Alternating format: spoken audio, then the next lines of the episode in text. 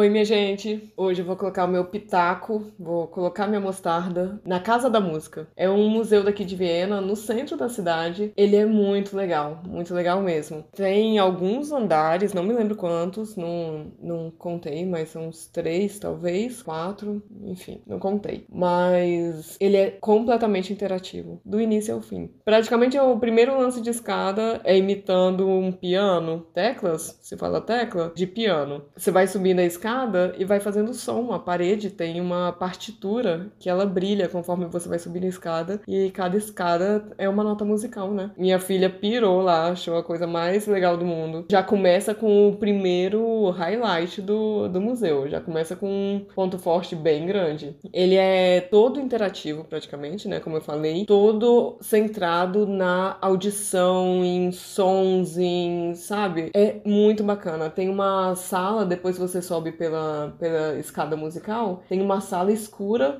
com vários pontos no chão. E conforme você anda nesses pontos, são círculos no chão, né? E aí você fica parado nesses círculos, você escuta um som diferente numa altura diferente. E é numa sala só, e são barulhos diferentes que fora do círculo você não escuta. Não é maravilhoso isso? É muito genial. Esse museu é um dos que eu mais gosto, assim, achei muito legal e eu acho imperdível para quem estiver aqui com família. Porque como ele é muito interativo, interativo, as crianças adoram também, né? Podem ficar apertando os botões, mexendo em tudo. Tem uma parte que mostra os sons do lado de fora do útero e do lado de dentro. Aí é, tem a, a, parede, né? Com um desenho de, de, um bebê no, no útero da mãe. E aí você pode escolher vários, vários sons, como se a mãe estivesse escutando música. Você aperta como a mãe está escutando, como as pessoas que estão vivenciando aquilo ali estão escutando.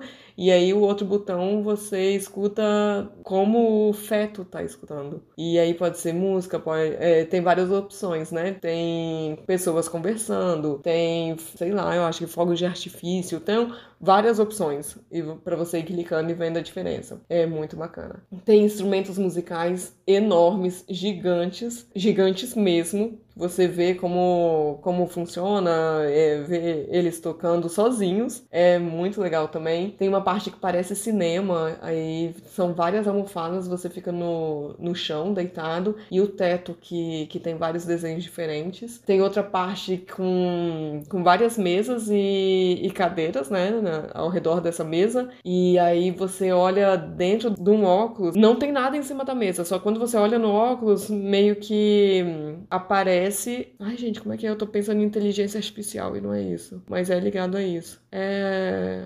Como se fosse esses jogos assim só do óculos, sabe? É, a experiência como se você estivesse tendo de verdade, mas você não tá tendo. É, tudo que você tá vendo pela, pela tela que tá nos óculos. Realidade virtual. Então, quando você coloca o. Mas esses óculos estão presos na mesa. Então é como se você fosse olhar num binóculo, sabe? Aí você coloca o olho lá e tem um joguinho. São algumas bolas para você pegar e colocar dentro de um vaso imaginário. É, minha filha amou também. Apesar dela não conseguir alcançar todas as bolas, porque como ela é pequena, ela não tem nem três anos ainda, a mesa era grandinha assim, então ela não conseguia olhar pelo. É, eu falei binóculo, né? Mas eu queria falar microscópio, porque para vocês terem a noção de que o negócio é bem preso e você desce o olhar. Então, é, imagina como se você estivesse olhando no microscópio. E aí, minha filha não, não tinha o tamanho certo para olhar nesse óculos, que é para você imaginar como se fosse um microscópio, e interagir com a realidade virtual que estava acontecendo. Ela só conseguia pegar as bolinhas da frente. Mas ela adorou, muito legal. Depois você passa e você vai subir nos andares, né? Entrando nas outras salas. Tem a, a área realmente da música, tem uma sala só destinada ao Mozart, uma sala só destinada ao Strauss, uma sala só destinada ao Beethoven. Então você tem bastante interação e várias interações diferentes no mesmo museu e com, com os compositores diferentes. É muito legal, porque poderia ser uma sala só com todos os comp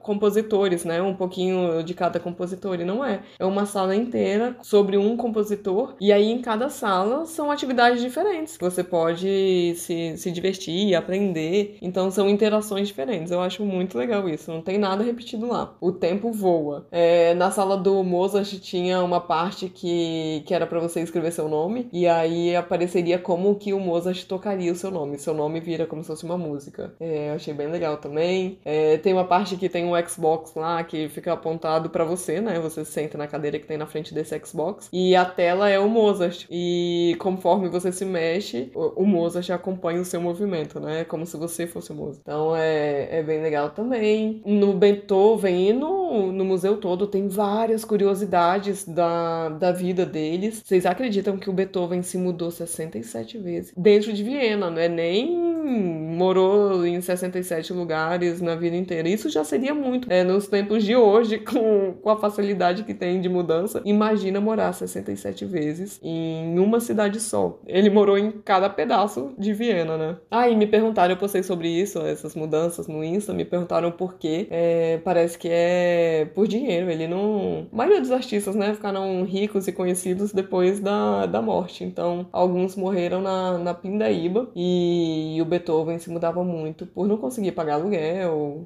morou muito também como visita, né? É, de favor e tal. Então, por isso que ele morou em vários lugares. É, e o Beethoven ficou surdo, então tem uma parede que é meio que acompanhando o tempo e a surdez dele, como se fosse vários fones de ouvido antigo, que parece um cone, né? Cada um mostrando a, a linha do tempo e como ele foi perdendo a audição. Então você escuta como ele escutava estava auge, né? 100% da audição, depois vai escutando, é, pega o outro cone, que é como se fosse um fone de ouvido, com a 60% de audição e tal, e, e o último ele ficou surdo mesmo, perdeu completamente a audição. Então você vai sabendo, vai conhecendo muitas curiosidades da vida de cada um, e como eu falei, criança também super curte, porque essas coisas são interativas, né? Você pega o fone, vai escutando sons diferentes, em volumes diferentes, não tem como não gostar. E nós que somos pais com indo para o museu com criança, é, como é tudo muito interativo, a gente consegue ver muito mais do que só escrito, que aí a criança não tem muita paciência, vai passando para a próxima. Não é nem paciência, não tem ainda é, capacidade de entender, intelectual de entender, né, criança pequena. Então, também não sabe ler, não,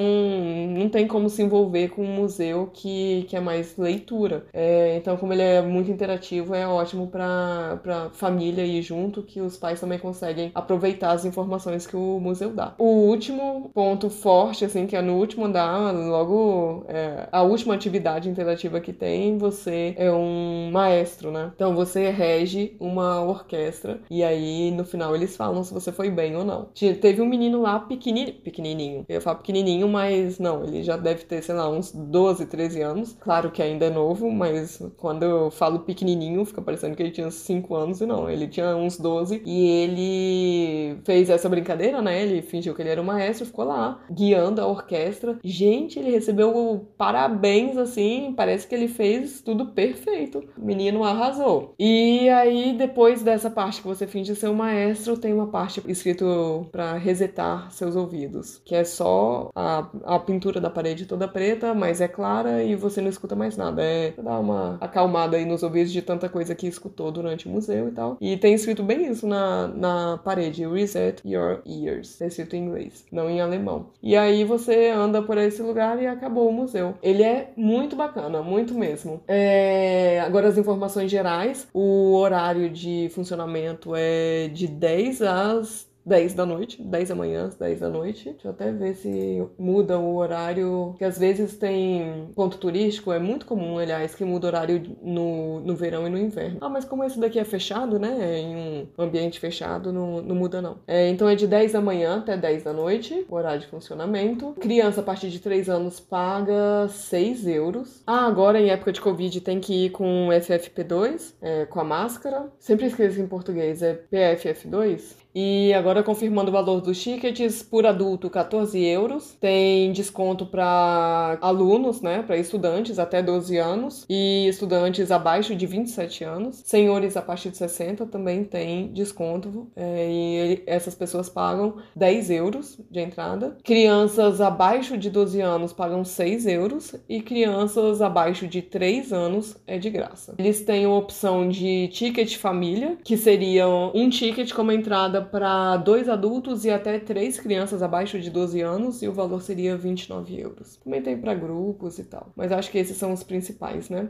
Aí é isso, gente. Eu fiz o ticket anual porque eu acho que é um museu que a minha filha vai gostar cada vez mais. Então eu fiz um ticket anual pra gente. A gente pode ir no período de um ano, pode ir ilimitado, né? Quantas vezes a gente quiser. E eu paguei 39 euros. Eu não fiz o anual dela porque ela, a partir do ano que vem, ela vai fazer três agora em dezembro. Partir do ano que vem, ela vai pagar 6 euros, né? E quem tem um ticket anual e for com, com outra pessoa, com um acompanhante, esse acompanhante paga 50%. Então toda vez que eu for, eu vou com ela e pago os 3 euros, já que vai ter os 50% da entrada dela, né? Então é isso, gente. Eu acho que valeu super a pena. Eu acho que ela vai gostar cada vez mais. Voltaria com certeza, tanto é que eu fiz o ticket anual. Eu acho que, como eu falei outra vez aqui, é, durante o episódio, é um passeio imperdível para todo turista, mas para quem tá vindo com família, acho especialmente imperdível. Então é isso. Um beijo e um ótimo final de semana. Até segunda-feira.